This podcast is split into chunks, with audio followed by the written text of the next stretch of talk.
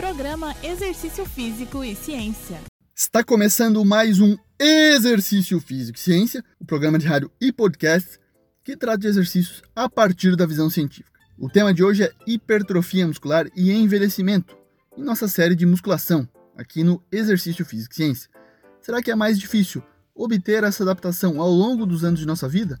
Vamos ver o que a ciência nos diz. Recente estudo de revisão sistemática com meta-análise no Journal of Applied Physiology, por pesquisadores norte-americanos do Alabama e do Massachusetts, tratou de investigar a relação entre hipertrofia e idade em idosos. O objetivo foi investigar o efeito das intervenções de treinamento resistido sobre o tamanho das fibras musculares em idosos e examinar fatores que potencialmente moderam esses efeitos. Nesse artigo foram reunidos 35 estudos ao longo dos últimos 40 anos com idosos de 59 a 88 anos. A musculação produziu aumentos moderados a grande no tamanho das fibras musculares dos idosos, com homens e mulheres tendo uma resposta semelhante.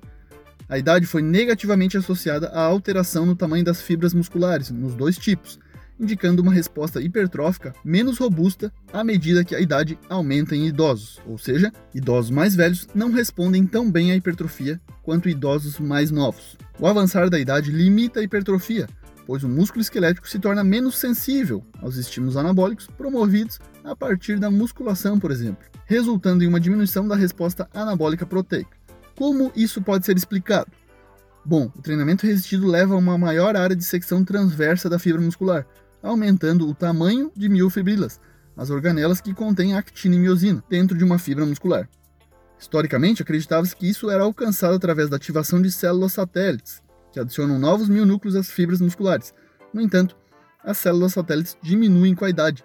A relação inversa entre idade e hipertrofia muscular pode ser explicado devido a alguns fatores, como uma capacidade reduzida de regular positivamente o mecanismo de translação, inflamação crônica, respostas hormonais alteradas ao treinamento e ou diminuição da capilarização das fibras musculares. Além da idade, os autores do estudo investigaram se o sexo possui efeito moderador. A partir de diferenças biológicas, é claro, mas também em níveis hormonais, pode ser esperado que haja diferença entre homens e mulheres. Entretanto, a meta-regressão realizada no estudo maior poder estatístico comparado a um único estudo, demonstrou que o sexo não é um moderador significativo do efeito do treinamento resistido na hipertrofia. Porém, 69% dos estudos examinou somente um dos sexos, ou somente homens ou somente mulheres. Desse modo, sugerem-se desenvolvimento de estudos que incluam ambos os sexos e permitam comparações diretas com o mesmo protocolo de musculação.